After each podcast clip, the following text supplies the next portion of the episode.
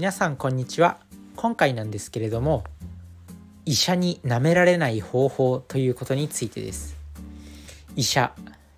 まあ、病院行くことありますよね。それでいろんなお医者さんにまあこうこれこれこういうことしてくださいねとかなんか例えば胃が悪胃が悪いからこの薬飲んでくださいねとかって。でも医者もやっぱり人間なんで、まあ、やぶ医者って言われるようにちょっとなんか適当にもう患者さんを見て、まあ、適当にこれこの病気だからこの薬処方しとけばいいよねみたいな感じであんまりこう親身になって接してくれないお医者さんっていうのも残念ながら存在するんですよね。でもそんなお医者さんに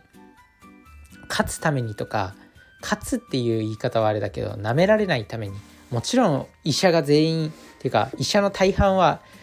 ちゃんとねそういう趣味になって接してくれる人だと思うんですけど、まあ、中にはそういうお医者さんもいると。でもお医者さんってやっぱ給料高くてなんかやっぱ勉強頑張ってきた人たちだから結構自慢したいみたいな人も多いらしいんですよね。なのでこうなんだろうもう何自分の周りの人は自分より下だみたいな考えのお医者さんもいてそういうなんだろう患者さんをあんまり適当にあしらうみたいな。あんまりこう親身になって患者さんに向き合わないっていうお医者さんもいるんで、まあ、そういった時に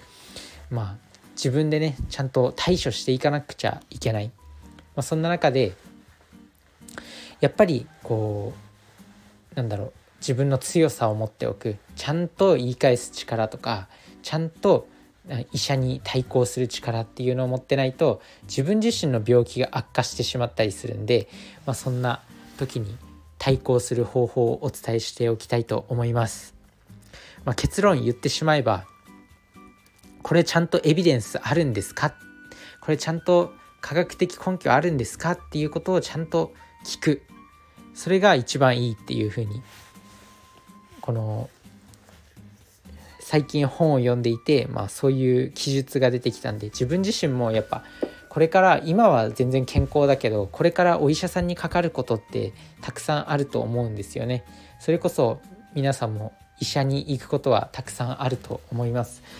そんな中でやっぱ舐められたら嫌じゃないですか。なんかあんまりこのお医者さん親身になって接してくれてる感じがしないなっていうのは感じちゃうと思うんで、まあ、そんな時にやっぱ舐められてると、まあ、お医者さんの方からもあこの患者さんはあんま言ってこないから適当でいいやみたいな考えになってる人もいると思うんですよ。まあ、そんな中で、まあ、今回ねちょっと本読んでて、まあ、その中に出てきたんでそういうなんだろう医者にお医者さんにまあ軽くあしらわれないようにする方法とにかく結論は、まあ、これちゃんとエビデンスあるんですかっていうふうに聞くこと何回もしつこいぐらい。そうすると医者の方も、まあ、手を抜けなくなって、まあ、ちゃんと見てくれるようになるよっていう。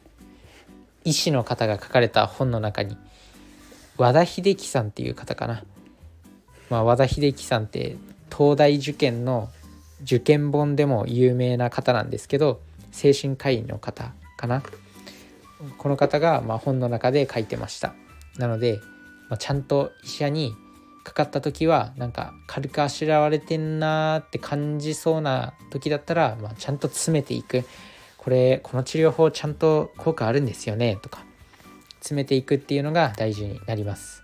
まあ、自分の人生を守る上でもこういう知識って絶対知っておいた方がいいと思うんですよ。やっぱこれからね医者に絶対にかからないなんて人はいないわけだからやっぱちゃんとねこういう知識持っておいた方がいいなと思って、まあ、そのために自分も本読んだりして勉強してるわけなんですけどこういうなんだろうな人生を生き抜く上でなんだろう。